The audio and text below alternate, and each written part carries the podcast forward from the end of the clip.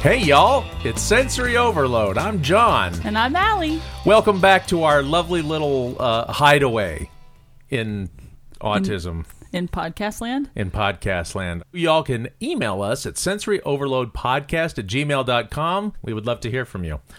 Tell us how right or how wrong we have been. We yeah, love it. We haven't gotten too much of the like, you people are out of your goddamn minds. What is wrong with you spreading all this disinformation? Yeah, we got to work harder then. I guess so. So let's get right to it. Today's topic, friends and neighbors, is what if you're just not into your provider?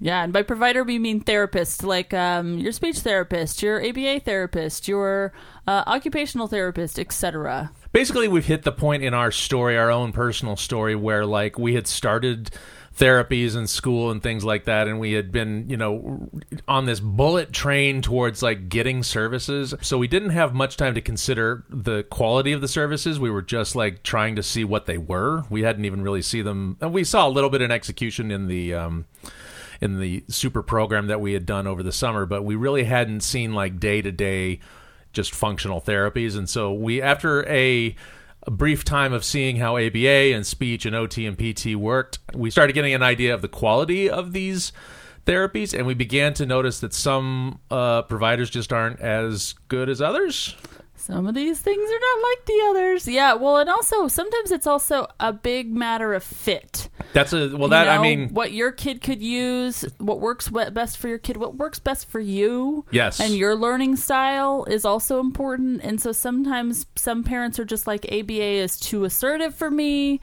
Uh, and some people are like, floor time is just way too, is anything happening here? you know, so like everybody's got different sort of styles and what works for your kids and what works for you. So a lot of times it was also just a matter of fit, like different approaches. But sometimes, yeah, just quality just the amount of training that people had been through and stuff like that. Yeah, I mean, to get started, we could start with uh, our ABA experience. We had been using a service that we got through the regional center, correct? Yes. Yes, and they weren't bad. It's not that we. Yeah, it wasn't that the quality was bad per se. It's just that it was like kind of old fashioned and their approach was a little bit more of the you know old school militant sit at the table until you get the thing right kind of ABA. I mean, to go to rewind a little bit, we had gotten uh, our ABA and we really liked a lot of our therapists. We had a, a, few different ones. We had set it up for what five days a week at that point. We had six at six the beginning. days a week. We yeah, did six. No, we did seven when we started. Oh my god, we did seven days a week. B uh, Bethany was so so highly affected at that point. She was so uncomfortable. She was so anxious that we did it every day. I'd forgotten that. Yeah, we did every single day for a while. And then one of our therapists left the agency. And so they didn't have somebody that would do for like the seventh day and then that kind of forced it. Sometimes like schedule changes will also kind of wake you up to like that there's an overall change that needs to be made. Yeah. Um but yeah i mean really the problem with our first agency we realized after a bit was like these individual ladies who are coming to the house are lovely angels but they cared very much and they were trying very hard. Oh my gosh so hard they are some of our heroes for sure. To this day, we're still friends with some of them. It's, yes, it's not a matter of the people again not trying or you know not having a skill set that is you know uh, appropriate. It's just that it was training is what we really discovered because then with we that went, first one. I mean, with the first one, yes, because really then we realized okay, there was a couple problems with the agency, just things that you can keep in mind when you're choosing one, um, which is that they really weren't trained enough. They had to basically, if they could pass a test, then they were in and they were in the field. That's nuts. That's yeah. not enough at all. I mean, by comparison, our the the ABA system that we use now, they have to go through training. They have to, you know, have a certain number of hours. They, you know, there's they have to like come and shadow another therapist for a number of hours before they can even go come to your house solo. Um, shout out to Christina who trains all the people at our, uh, our current agency. Um, but yeah, so it's just it's uh, it it should be a more um, in depth process for them and for you. Like they they should be able they should feel more comfortable going into the field and being able to handle all of the different things that can get thrown at them. Our kids are individuals. Every child is, of course, but because our kids all have their own challenges, it's like you gotta you gotta be able to roll with all that and be assertive at the same time and You need more training for that. I mean, Yeah. it's like ridiculous. And also, the first agency, we literally never had a cover. If an if a therapist was sick or took a vacation, we didn't have therapy. And Yeah. that's ridiculous. Like, like never, like they just never even tried. They were kind of like whatever the regional center said was fine with them. They really didn't fight for things like hours and stuff. I had to do the fighting. Well, that's I mean that's maybe the big difference that we can you know uh, put out right here. Again, we were going through the regional center. We were you know uh, hemorrhaging money at the time, and we were just like, well, you know, let's try the regional centers you know program. Let's go through them and see what happens. And we took the you know people that they recommended, and it just for us it didn't work out so hot. And again, by comparison, the ABA people we have now, we're, we've gone through the, I, guess the private sector is the best way to describe it. We haven't gone through a regional center for our ABA. As with any state regulated or you know uh, uh, state adjacent system. It's the bare minimum. It's what they can do with the resources that they have. And sometimes it's a matter of just that. It's like, well, they would do more, but they don't have enough money and enough resources. So you're going to, you know, unfortunately get the best that they can do, which is sometimes, you know, it's, I'll say this. It was better than nothing, which is, you know, For sure. what we had for a couple months. We had nothing when we were trying to get services. Oh, it took us months and months to get the regional center to give us ABA. It was atrocious. which is why the you know of course when we started noticing that like we don't necessarily think that we're, this is the ABA uh, program for us it was a real chore for us because then we're like okay now we have to find another one and we have to sort of get on all these wait lists and all you know there's a whole process involved and it is like it it will try and you know keep you from doing what is necessary i mean the process is involved and just like everything else just like going for insurance just like you know fighting to get services at school sometimes it's like the the process is set up for those who are willing to you know be have the squeaky wheel. be the Yeah. squeaky wheel to have the endurance to be able to get up day after day and deal with it. Uh, so, so to be clear, uh, this first ABA program that we were with, um, the main problem that I had watching them, and I sort of learned it over time, I didn't quite realize it right away, is they were kind of doing it like we said, old school, which meant that they would quite often sit at a table with B and they would have a certain number of exercises, and she would have to sort of meet the, the the minimum before she would be allowed to like say get up from the table take a break whatever. And for b that was just a non-starter. Like she just doesn't want to you know she's like a lot of our kids. She doesn't want to do what she doesn't want to do when she's told to do it and if you keep telling her well she can't get something until she does it then you're just going to sit there for hours and listen to screaming. And there was no there was rigidity on both sides. That was the problem. Yes. So part of it is that really, you know, when you're starting therapy, there's going to be resistance. Your kid is going to resist. And I see this over and over again with other parents that you guys, I get it. It's not fun to watch. no it is But- not But it's also that's part of their learning, and the what and so what you want to try to do as much as possible is to have things like a PRT, it's like pivotal response training, or other, these other kinds of methods that are a little more organic and kind of sitting, meeting the kid on their level and doing, you know, like, okay, well, if you don't, don't want to sit on the table, why don't we sit at the floor? Or why don't we stand near the table? Like baby step it, you know? Yes. Um, so that it feels like a little bit more comfortable for them. But then again, it's like also a lot of times parents are like, see, they're upset, they're upset. I'm like, yes, that is life. we get upset when we don't get what we want. And when you are small or when you have something like autism where your frustration level is off the charts, sorry, that's part of the learning is that you have to like let them be frustrated and let them learn to work through it. But as long as it's not like every session is just like torture, then that's not cool. Yeah, as long as it's not abusive, which is, I mean, hopefully this Yeah. is where you as a parent can look at it and say, well, that's just, okay, we're just torturing this poor child. But I think our neurologist put it best. It's, you know, we'd been going on this uh, little trip of ours, this autism trip for a couple of years, when our neurologist kind of pointed out to us, and the way that she phrased it really has stuck with me. Yeah, I love she that. said, here's the thing she is going to have to learn to live with like a low level of discomfort because At all everybody times. at all times because that is everybody's problem in life. Everybody Yes. in life lives with a low level of discomfort. And you know, and that's you know part of what uh, uh, part of what a kid growing up is and learning is is about is them just like experience. Oh, hey, life's not fair. Sorry, kid Right. but and and with our kids especially it's like well we need to teach them that yes you're going to be uncomfortable a lot of the time we all are it's normal it'll be fine. and, and here's how you can learn to help yourself feel better or how you can like you know when they get older then you start to teach them about advocating for themselves. Like i need a break. I need this and this isn't making me happy. I want this is my problem with this.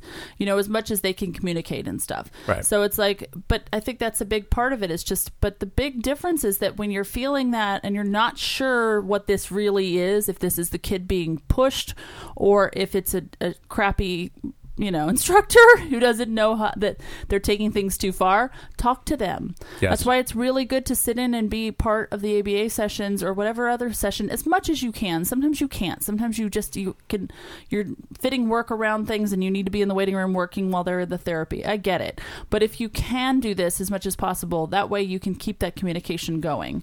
Because like i swear it feels like so many so many times people are like oh that place wasn't a fit for us and, and i'll start to talk to them about it. And i'm not there so what the fuck do i know? But it seems like very often it's like well did you try talking to them did you try talking out your issue and listening to what they said like because it is. I have mean, a conversation it is designed. This is not a you know. You, this is not like a classroom where you go in and the teacher says, "Well, there's a certain way we teach things," and the end of the story, you have Right. to, you know, your kid has to mold to that.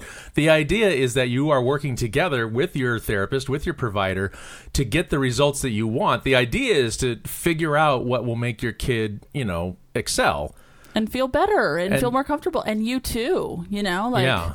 that's a big part of all of this is that you have to be able to follow through at home and if you have no bandwidth left because you are not feeling heard and you're not feeling like you have any idea what you're supposed to be doing that's not the way it's supposed to go so it's okay just talk talk to them i mean it's like it's like what they say about marriage you know communication is key Um, but that sort of dovetails into another uh, thing we were noticing about ABA, which is it felt like work. It felt like work for us. It felt like work for Bethany. It felt like work, I'm sure, for the therapist. And it was just every day to look forward to, oh, here comes the point where, you know, we have to work hard. so hard And then we were in another program. We went to the UCLA program the next summer, um, their intensive in hospitalization program. yeah the early childhood partial hospitalization program because you know rolls off the tongue But it's super good. It's so good. If you're in California, man, especially SoCal, or if you can take the Oh, trip if you can do it.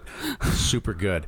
Um, but one of the things that we learned there was from another parent. She was talking about how you know well the program had worked for her son, and one of the things she said is like he loves his ABA. For him, it's playtime. They come over and they're doing their jobs and they're getting their data that they need, and he thinks he's playing with his friends, and it, you know everybody's happy. And we just alarm bells started going we were off. like oh is that what it's can it be that way we were just like, wait a second, how do you uh, really?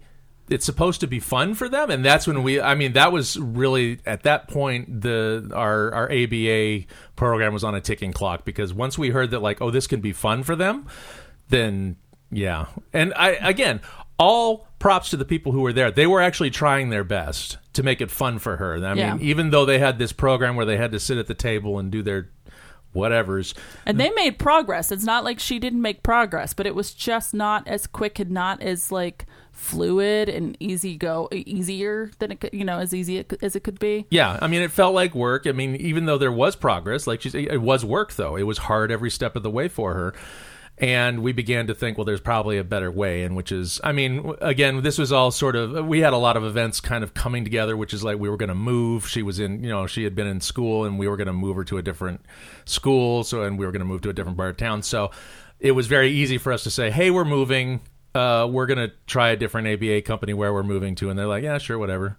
Well, it was funny because our therapists that we had were these lovely ladies, and they had gone to observe at UCLA, and they literally came back like this, like, "Oh, I see the difference." Because again, it's like these are like big-hearted badasses. They just hadn't had the training, and they didn't know what they didn't know. Yeah. and they have like I know at least one of them we've really kept in touch with, and she's like gone on to get her BCBA represent, um, and you know is amazing. And I think it's like I'm, I would imagine for her, she's like, okay, now I've got the real proper education. I can see the difference. You know, I mean, obviously UCLA is a like super focused. It's like the ideal version of everything. But it's also very, very intense because of that. Like it's like Yes. because everything is so idyllic, you know, in terms of like how it's supposed to be set up and everything. It's also like uh, like they can pull off that like DTT, which is this intensive like sit at the table and do your trials kind of thing, in a way that like still magically makes them all feel like.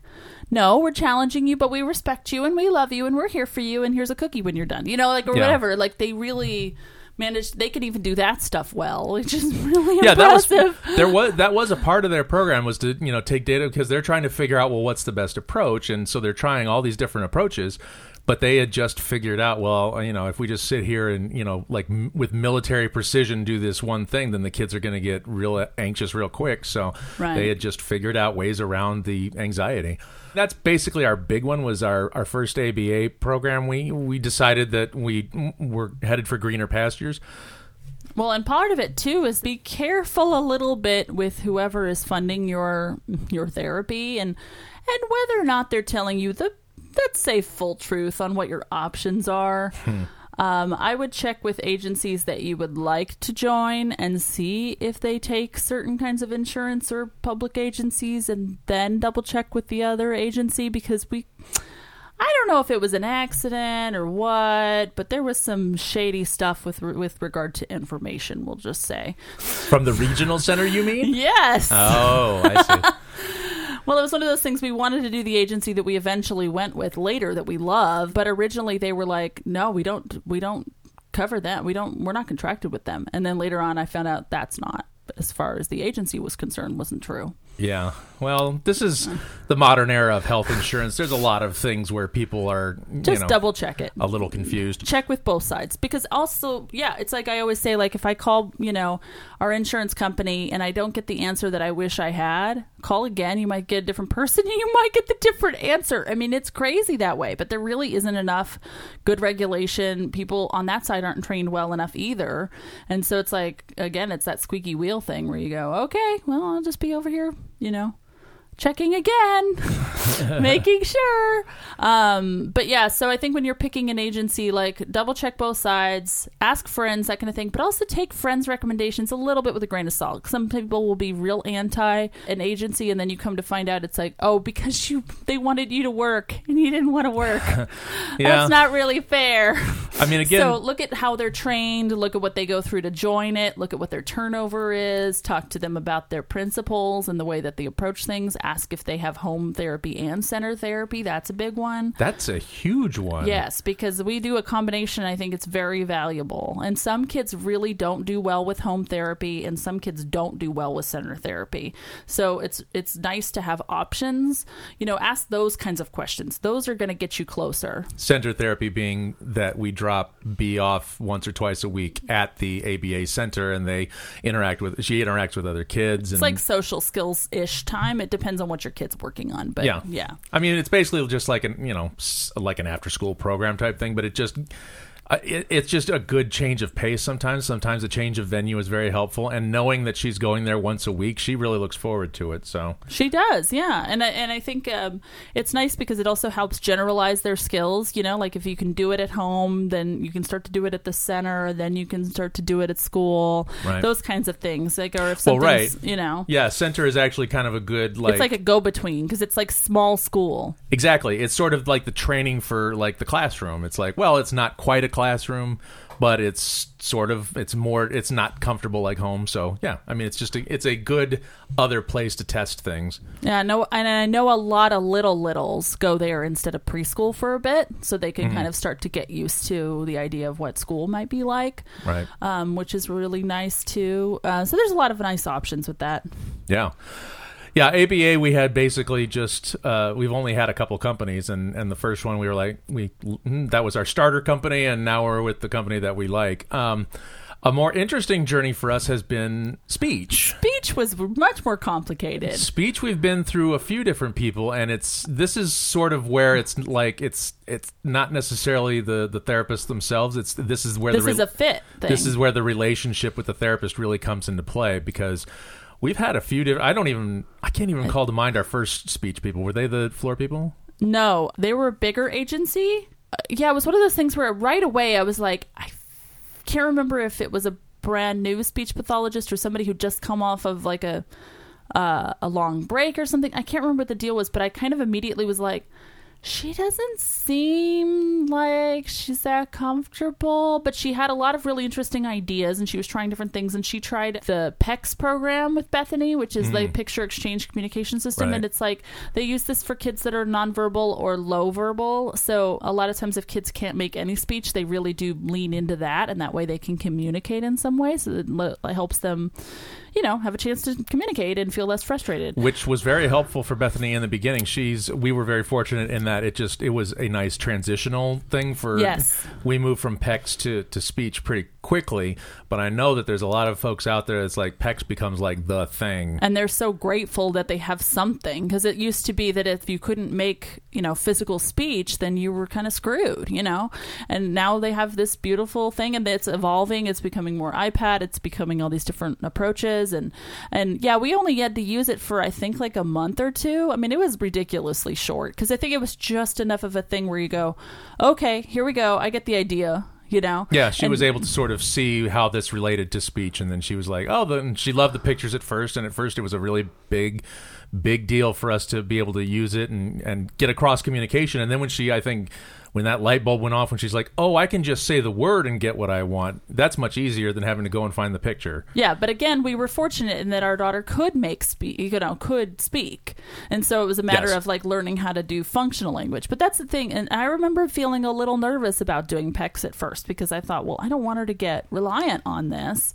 But I think if you get, if you feel like um, you're constantly talking to your therapist and you feel like they're trying to think of the next move.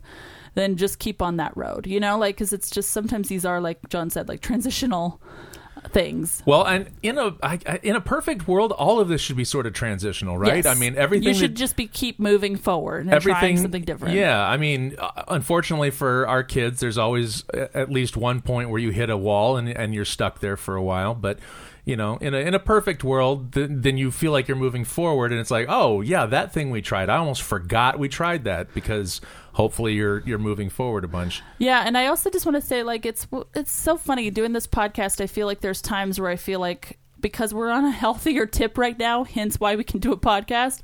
Um, I end up like feeling like I'm just going, and now boys and girls now do this and do that. But I think one of the things that I really remember that I've struggled with is like knowing when to move on from a therapist, and like because you get attached to these people, you can see that they are, you know, like the angels on earth who are trying to help your kid, and so you feel like a sort of allegiance to them, and you Yeah. feel a little like, oh, I don't want to make things weird, and then you're like, but it's not helpful to them if they're not able to do their job well because it's not the right fit you know those kinds Right. of things. And so it's don't don't beat yourself up too much if you feel like oh i've been waiting too long or i wasted time or i did this. It's all part of this like your learning process and finding what works for your kiddo. So Yeah, I mean, I would say if you took no other message from this, it's if you if something feels like you could be doing better, then the chances are you probably could be doing better. yeah I or mean, could could have a better fit we should say yeah or could have a better fit and it could be the therapist it could be you know or you could just talk to the therapist and say hey i'm having these concerns and they can go oh well then we'll do this i mean Uh. if you're not feeling comfortable with how your kid's progressing bring it up to your therapist. Talk until you feel comfortable. Yeah i mean this is this is what you're there for is like to to get your kid to you know a, a you know a, a, a better place. And so yeah, you should be able to talk to your therapist. And if you're not getting the answers you want, that, you know, if you've been talking and talking and still not getting the answers you want and you feel like you've been reasonable, don't be yelling at your therapist. yeah people. notice what you're doing So, like like think of like what you tell your kid to do right like how is my body looking and feeling how is my voice i mean truly because it can be so stressful this is your baby this is intense stuff like just just take a second because i think a lot uh, what i hear a lot from providers is like yeah, sometimes the parents are they don't think they realize that they're coming off as you know, like, they're trying to be diplomatic even to telling me because I'm a parent, but it's like, no, I get you. I've been yeah. there. I mean, talk to them like they're, you know, Other people. coworkers uh, you know that might be the best way. Just Your think to yourself. th- just imagine that there's somebody watching you and if you get too angry at them that you know you might get in trouble. The whole point of this episode is for you to realize hey if i'm not comfortable with something i don't have to stick with it. It took us a while. Like this again this speech one was one of the i think we even figured out the speech thing before we figured out aba we had had this first speech person, and, and again, it was so long ago, I don't even remember who it is now. And this is not a yes. So so um basically what happened is she just out of the blue quit. oh, that's right. She just out of the blue quit and Right. they had no one else for us. And And, that- so we had no speech for Right. several months. I had forgotten that it wasn't on us. We we got. Four, I mean, we had been talking about like, well, what do we do? And we were sort of real. we weren't sure about her in the agency anyway, and then she quit, and we were like, I don't think it was her. I think it was probably them anyway. So if you don't have any other people for us, maybe that's a good sign. Yeah. And so then we went to straight to the floor time. I think it was straight to the floor time. So these folks were like dazzlers. Like they were like these sweethearts. Like this it was like one woman doing her own agency and then she finally added another person has since added other people and she goes around and educates people. Like she's she's also a badass. Uh, but the thing is it's like we realized over time we're like this is a little more glacial paced than other stuff and it doesn't feel like it's glacial paced for then some big breakthrough. And we realized i was like oh our kid needs like we're kind of this might sound messed up but whatever it's the tone of our podcast. She kind of wants somebody who's like oh i'm not buying any of your shit. Sit the fuck down. We're talking. You know yeah, like not mean, but just but just like assertive. Like like um you know like okay well that doesn't really you know some kids really don't respond well to that. And i think uh, that floor time approach can be really lovely for so many of our kids. Right. and it comes from this lovely place of like okay we're gonna be organic and we're gonna be you know like child led and all these things and that is great. Bethany was like oh i'll eat you guys alive. Well, and, like no I'm And not- honestly, i'm I- running this session you know kind of thing. Even though it didn't turn out to be like the thing for us in the long run, it actually was a pretty good cushion for Yes. that moment for us because then we could see like, okay, she responds to you know the organic, you know, Yes. the organic nature of it. She responds to you know a teacher trying to figure out well how can I make this more like playtime. Yes. So we realized it's like, oh, what we really need is more of a combination of the two. So we needed that stuff where it's like, it's not that traditional old school ABA kind of approach to speech, but we did need something with a lot more kind of like structure. And we went like a couple of different ways. Well, we actually had three different therapists at one point, right? Yes. So we had an interesting situation because the uh, we asked UCLA like, hey, do you know of any places near us that you recommend? And and they recommended these uh, these two ladies that worked you know closer to our new out in the sticks kind of place. So they ha- each have their own separate practices, but they're part of the same office and they follow a very similar model. So we went uh, like I think it was just with one for a while, and then we started doing one session with one and one with the other, and then we switched completely to the other one. All scheduling issues.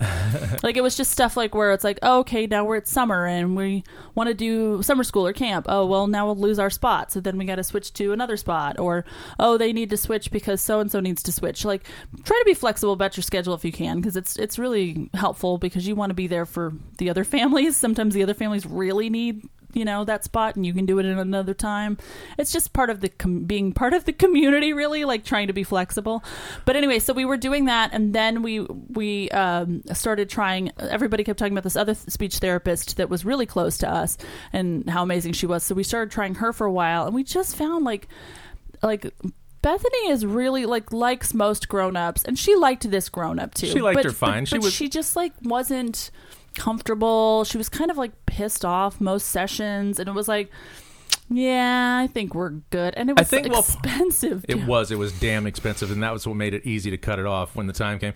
We try. Uh, uh, this is sort of like the Goldilocks effect here at this point because we had tried the floor time, which is like, well, this bed's too soft. there was the, the the speech therapist who's very close to us and very expensive, and she was a little bit more like. a little harsh. Sometimes, I, I mean, not harsh. That's not the right word, but, But she was very much. she, was, too hard, and the she other was- was, too soft. yeah, she was assertive. She was much more assertive than than Bethany was used to. And I think that you know, again, I think she liked her, but I think it, it would raise like her hackles a little bit, and so she'd come in sort of defensively, and then it would just go downhill from there.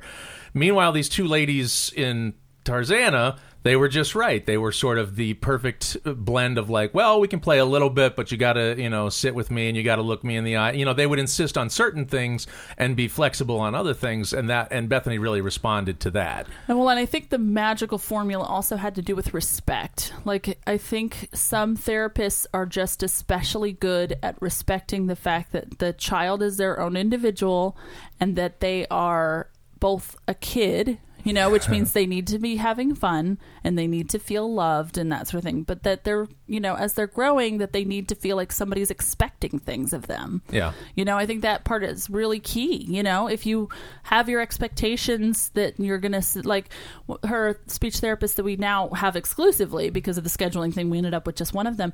Uh, she's really just like, oh, now come on, you know, you can do that. You know, like she's like, like, why are you? No, let's be here I together. mean, and we saw know? that at UCLA too. That just that sort of personality. It's like and OT, PT, the same thing. It's just like when Bethany starts, you know, going off into her own world and starts getting a little too, um, you know, uh, distracted. They'll be just like, "Okay, friend," Come on back. and it's not like mean, and it's not. And, but again, Bethany responds like, "Oh yes, someone is telling me, you know, we got to do the thing." Okay, that's great. They're, they're not letting me off the hook here. But it's also, again, in this way where it's like they also take time to explain why they're doing certain things Mm-hmm. because that can be, at least for Bethany, that can be very crucial. I know some kids then just start to pick it apart. Like, oh, yeah, is that why you're doing it? Well, why didn't you do this? And why don't you do that? um, but it's like for Bethany, it's like if she knows why, like, I'll just be blatant with her. Like, they're doing this thing because they want to teach you this concept. And if you can understand this concept, then that way you can go ahead and, and have lots of different things to say to friends on the playground. You know, like those kinds of things, like just explaining why something needs to happen. yeah, She'll be like, oh, okay. Like all of us, right? The more you understand why someone is asking something of you, the more you're like, oh, all right, here you go. yeah. I mean, she's Just oversimplify massively. This, I mean, well, yeah, and this is much more on the recent side of things. That you know, when we were first starting all these therapies, it's like we, we could tell her why we were doing a thing. She didn't give a shit. But you know what? I was talking to my friend about this the other day. Her her children are, um, you know, quote unquote neurotypical, but they're. But I was talking to them about like uh, how one of one of her sons is like having a lot of fits and stuff lately, and I was like, yeah, you just keep up those boundaries. You just keep them up because what you're doing is you're laying the groundwork, right? Like it's like they're you know, as kids grow up, it's like they need the groundwork of like, okay, here's your boundaries, here's your expectations, and if you're not going to do them, this is what's going to happen. And it takes them time to like grow within those boundaries and make it, you know, feel secure to like go through their whole emotional process. You know, it's like so so it's not like you know, we were always saying things like that to her, but as she got bigger, it was like, oh, right, they've been telling me this the whole time. Now I get what they are saying, and Right. we can keep rolling with it. But I think it's also like, it's a matter of like, you know, you treat anyone with respect, including your kid, and, and that includes telling them why you're doing what you're doing. You know, they may not understand you, but I think kids do get that you're like trying to be there for them and trying to explain, hey, I'm not ignoring your feelings. You know, I think that's really big. Yeah.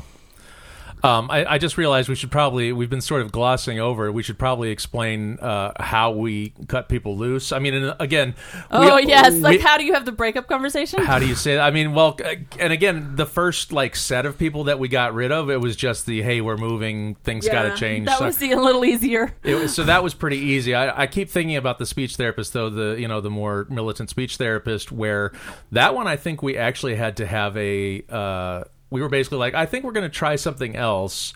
Yeah. and, you're expensive. I think we sort of were like, hey, we're you know we're, we're looking to save a little money, and uh, we've been uh, you know our other therapists are opening up their schedule a little bit, so I think we're going to go with them for a little bit, but maybe we can keep the door open for future whatever's with Well, you. Well, yeah, and I was honest with him because I'm never going to say to somebody, "Oh, it's about the money" when it's not, because that's crappy. You know, you want to be honest with people. They're grown-up professionals; like they get that sometimes things aren't to fit. And so I basically, like, I did say, I was like, it just doesn't feel like it's a fit like it's really working and we you know and then on top of that we're paying for two speech therapists at once. It's just Right. getting really expensive. And um and she was like okay that's fine. You just let me know if you ever want to come back. Like that's the thing it's like if they if the therapist is then crappy to you because you like break up with them then that was like there you go. There's some more validation on your choice. But these are professionals. They're not going to do that especially Right. because they well, they shouldn't. they shouldn't. I'm sure there's even like regulations about this or whatever but or ethical things about this but it's also just like it's bad business like Well, yeah. why would you even do that and also it's like they know they're working with like uh you know with highly affected children and they're stressed out parents like they're not going to be crappy to you about making Right. your choice you know and i think the big thing that i always get though is that they they then just get worried about whether or not you have services. So like if you're like, okay, I'm moving to a different place, and they're like, okay, good. And I've even had stuff where people will be like, do you need any like recommendations? Like they they, they want to make sure that the kid doesn't get well, like, get a big interruption in service. Yeah, I think most again, You know? most of these folks want what's best for the kids. They have to make a living, but I think most of them, and the, you know, the reason they got into this is because they like what they do and they they fill a niche and and they you know they care about these kids. If they didn't care, they wouldn't be any good at their jobs. And I think that most of these people had you know whatever level of skill they had at their jobs, they had it because they cared. So Yeah. I don't think we've ever had a situation where someone said, "Well, you know, go fuck yourself." Then if you're not going to pay me, then you know I hope you burn in hell. It's like Not at all. Like completely different. And I and again, this is like one of my neuroses where I'm like, they're gonna hate me. And it's like, well, no, they won't. And even if they did, why does it matter? Right. like, what are you getting worked up about? I mean, yeah. If they if they end up hating you, then you know your decision was correct. And if they end, if you're like, oh, I missed them, then you can call them back up and say, hey, we missed you, and you know things are not working out like we thought with this person. Can we give you another shot? hundred percent. And maybe it'll work better the second time because we've done that too. We've gone back to people that maybe the first time weren't like so great, and then like later on, it's like, oh, sh- you know, Bethany just needed to progress a little bit. Yeah, and then it was a better fit or whatever. Yeah, I mean, I think, and and also another little tip too: when you're gonna change providers, try to give that provider some notice, and not just out of professional courtesy to them, but also for your kid, because that transition process can be a little hard on them sometimes. And I know a lot of times parents are are nervous about switching providers because they don't want to cause the their kiddo stress, because it is really intense that you have these intense experiences with these therapists, and then the kid just like never sees them again, or Yeah. almost never sees them again. And that's that was really hard on all three of us for a while there at the beginning. And then you get Yeah. used to it and you also like uh, learn that you know time is a flat circle and all that. So eventually you'll come around to probably getting to reunite with them a little bit. So I think that transition thing, try to be mindful of that. That's where maybe like a social story can come into play, or like a little visit with the new therapist before you officially start, if you can, you know, or like look up their pictures online, you know, those kinds of things to make it a little bit easier on on your kiddo. Yeah, uh, yeah. I, I had hadn't thought about that in a while because now that she's been in school and you know she has different teachers every year, the you know the rotation of people is a lot more normalized. But like, yeah, in the beginning, especially like the first couple of like, oh. you know, Yeah, so when we were at the pediatric minds program, she like super bonded with her like main therapist there, and she we were we were like, what are we gonna do when her time is over? We were all like kind of freaked out about it, Yeah. and it was hard at first, and then it was like, oh okay, well you know like it'll be okay. Like and and like a year later we came back to the program so she got to see her again. But yeah so it's it's you find that it's like they're gonna have more it's like you know growing up with friends in general right? Like you have these great intense friendships and then there's the next round of great intense friendships and it doesn't mean that your heart doesn't hurt because that friend isn't around anymore but you then realize that you can have these friendships and it makes it better Yeah, I mean it's all part of. I, I we try and give a few weeks to a month when we're you know moving to different therapists, just so we can have like those goodbyes and those transitions. And I think, I, I mean, on the plus side, again, this is going to happen throughout their lives. So like teaching them how to say goodbye to somebody properly is is a mm-hmm. good skill it's a big anyway. skill yeah So on, e- even though it sucks, and even though it's hard to like move from like one therapist to another, especially if you're like not completely pleased with the service, but I mean, again, if if you can make a, a learning uh, event out of it, then you know, then then it's done its job. If if like you can teach your kid about, oh well, sometimes you say goodbye to people and you move on, and it's good for us too, uh, the parents, because like for us, we were like every time we had to make a decision on these things, and we still do. We had like you know, last summer uh, we hired uh, some tutors for Bethany to help her out educationally, and it just got super expensive. And this was one of those where we're really like, well, we really like the tutors, but we're out of money. So Yeah, we just can't afford it. And all of a sudden, we, you know, it was like this whole thing where it wasn't ideal because we realized, oh, we don't have any left on this like package of tutor sessions that we would buy. And so we have to like be done right now. And that was like, oh, I felt so bad. But it was like, we just can't. It's so, all this is so expensive. Every once in a while, we're just like, we're freelancers. Yeah. like, we can't do this. Well, again, you know, we've talked about it before, and maybe we'll talk about it again later. But it's like this is a money pit. This It- special it needs. It really is. And even when you know, we've gotten a lot savvier about it as time has gone on and we've learned to advocate and we've learned like where you can, you know, make sure you get your pre-approvals and all these things and how to get your co-pays partly covered at least. And it's still a giant money pit. And so that's uh, yeah that's always going to be part of your choices in terms of like what you can use and what you can you know so but i think that's also where a lot of that communication stuff comes in right? Like just keep talking to them about um about uh how to make it work you know because transitioning can be difficult with finding another agency that gets covered under your insurance or your public Yeah. provide you know public agency or whatever But do keep that in mind. There is an emotional connection to these people that you get, and we get that almost every time. Especially with the great ones, it's just like you just you can't help but be connected to them because your yeah they're kid, part, they're you're part of your family yeah, your kid is so connected to them. Yeah. Um, but it is a business, and you do need to consider the you know is everybody getting what they need out of this? You should be getting paid, and my kid should be moving forward. So I mean.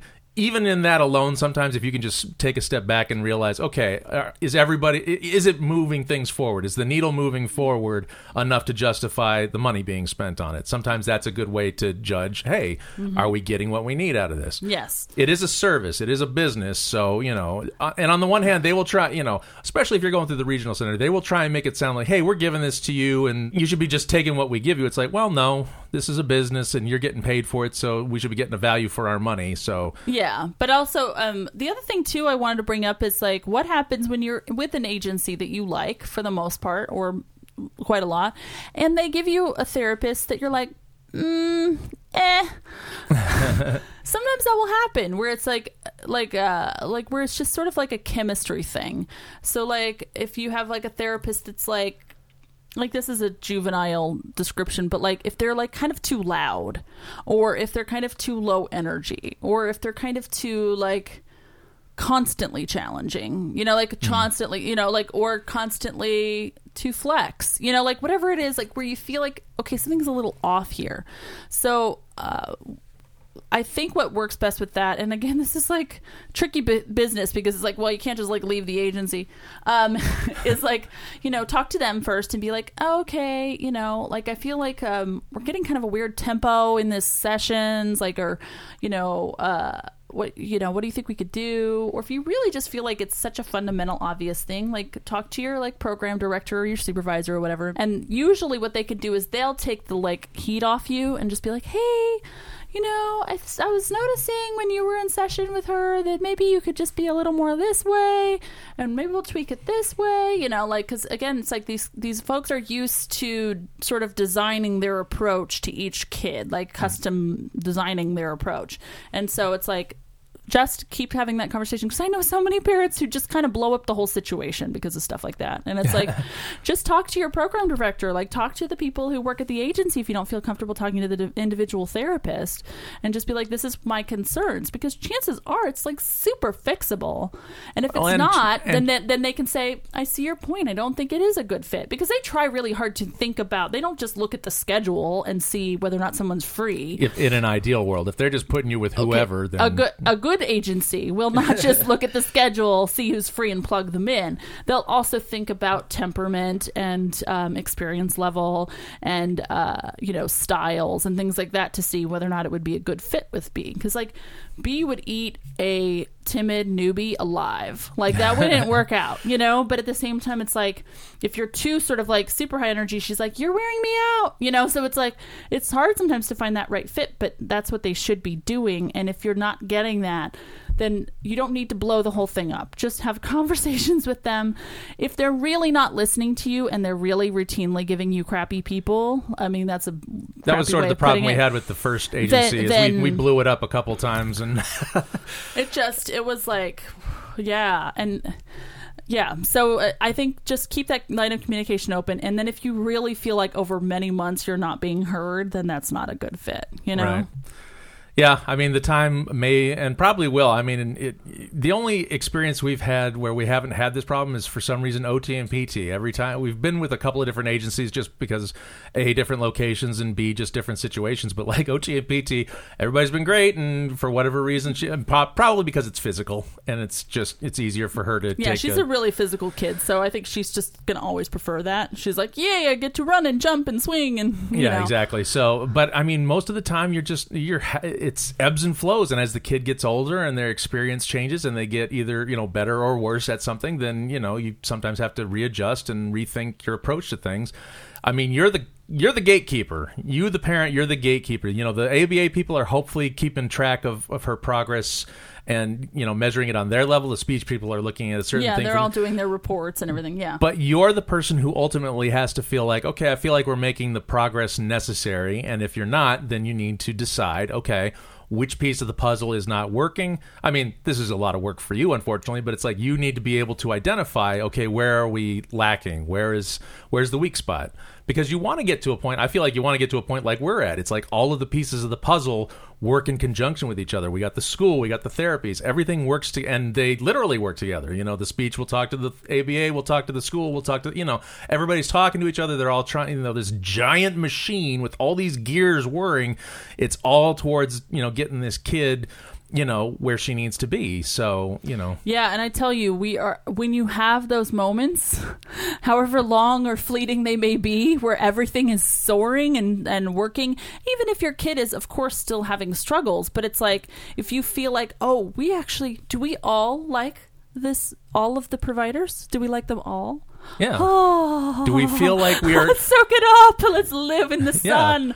Yeah. it's just it's the best, and so it's like it's worth it to do that work to just keep cultivating until you find that right fit and you feel like you have good relationships, and uh, and even with our ABA agency, like who we love, there's definitely been times where I've been like, oh no, we're gonna need to make a change, and you know it, and don't try to do the thing where you're like, you know, oh, Allie will be fine with it because you know she's been with us so long. No, that's it, we're still it's still a relationship.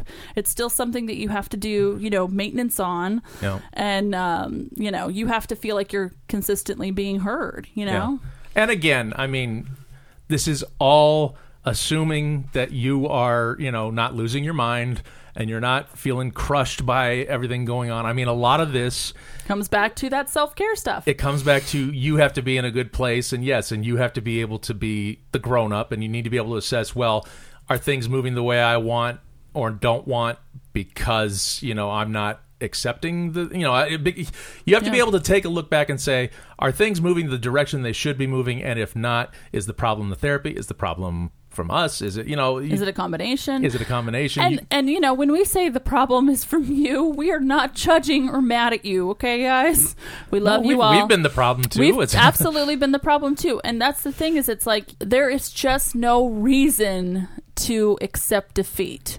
There is no reason to constantly think, you know, it's too hard. I can't do that. This can't happen. Um, my is kid will always be like this yeah, because I mean, there- there's some kids that respond better to therapy than others, and that is a harsh truth, and that is true. You never know what the long term prognosis is going to be for your child. Right. It's just true. But what you have is what you can control and what you can do. And so it's like if you're not taking care of yourself, you're not being greedy by taking care of yourself for fuck's sake. Please do things that are nice to yourself. If you really, really can't do session that, that day, cancel. It's okay. Just- or or just say hey i need to take a or, breather and or just say i'm going to be in the other room today. I'm real maxed out.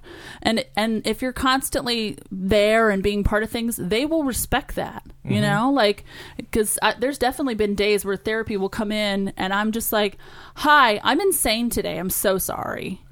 You know? And they'll just be like fair. You need to do what you need to do. Or just life gets chaotic. Like it's a lovely problem but like my work is getting more intense lately and uh and so it's like there's just been times where i'm like i have to go make a phone call now that's not for five minutes you know or i have to like uh i have to do all the cooking now because i had to do all the work while she was at school you know those kinds of things and they get it but just communicate that and be fair to yourself about the fact that some days you're not like gonna be 100% like super mom or dad and that's okay Yeah. Also, I mean, I guess this bears thinking about too. It's like there will be times when you feel like things are moving on a great road, and there's going to be times when you're like, well, there's a bump in the road somewhere. We need to identify it. I just can't do anything about it at this moment. That is fine. Sure. I mean, it's not ideal, but like, again, there's also the times you have to consider that, like, well, at least my kid is getting some intervention. Maybe it's not the, the ideal intervention, and I will need to deal with that, but sometimes it's best to stay with where you are to make sure you get into a better place rather than like blow something up just to blow it up just because it's like, well, it's not working, stop it, and then be sort of stuck without services. Sometimes, It's usually better to have subpar fit than no no services at all. yeah. I mean, again, sometimes you just can't help it. Some and sometimes the fit is just not working out, and you're just like, well, if nothing's happening, then there's no nothing. You know, there's no change if I if I end it right now. But just keep in mind, like, well, again, even little tiny services and and and tiny baby steps are better than like, oh, the kid just doesn't have any sort of schedule or anything. You know, I'm just Yeah. saying. Try and keep these things in mind because sometimes it's not going to be an idealized situation, and you're just going to be, you know, you're just going to have to deal with it as you go, and you know that's life. Yeah, but you guys got this more than you think you do. If that's any consolation, I mean, I feel like there's been so many times where people, where I'll be like talking to therapists or something, and I'll be like, I just don't know what I should do next. And literally, the advice we tend to get, honestly, is funny because I guess this isn't what they usually tell parents, but they, you, know, you guys just need to relax a little more. you know, like you need to like just let things work and just kind of calm down a little bit. But they're like most of the time we have to tell parents that they have to be more assertive and more present in sessions and stuff and that wasn't our issue. But it just goes to show you that it's like every parent has their own particular struggle with this and like what, you know, what they need help with. Yeah. Well, now we've solved all your problems with your therapists and your providers. Hopefully, everybody Yeah, is. you're uh, so welcome. hopefully, everybody's gotten everything that they need out of that. This is the last word ever on the subject. I'm kidding. No, obviously, if anybody has any stories of their own, any suggestions, and we know you providers are listening because you tell us you listen. So if you Yay, have, thank you. Yeah, thank you very much. If you have anything to add to this conversation, please, you can email us at sensoryoverloadpodcast at gmail.com. Go to the website, go to the Facebook, go to the Instagram. Mm-hmm. And you can do it anonymously if you want. We can just say, "Hey, don't say my name." yeah, I mean, there's lots of ways to do this, and, and we want a, a dialogue with as many different factions as we can get. So if we've said something that, you know, we didn't quite get your part of the story correct, then hey, let us know because we can be told. Absolutely. All right. Thank you. Thank you for coming to our TED Talk. I know that's what I feel like a lot of the time. So, how do all these therapies and all these things that you do, how can they combine to help out your kid in specific situations? Well, have we got a story for you? We're going to tell you guys about the year of no sleep. Next time, not this time. It's too long already. Yeah, yeah. Next time.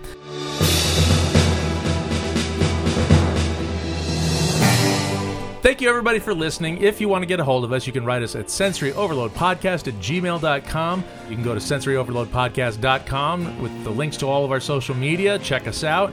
Uh, if you wouldn't mind going on iTunes, giving us some kind of a rating, the stars, writing something up nice, that would be so helpful for us because I guess it helps with search engines. That's what all the podcasters say on theirs, so I guess I'll say it on ours. Thank you so much for listening, everybody. And remember, your providers are all talking about you behind your back.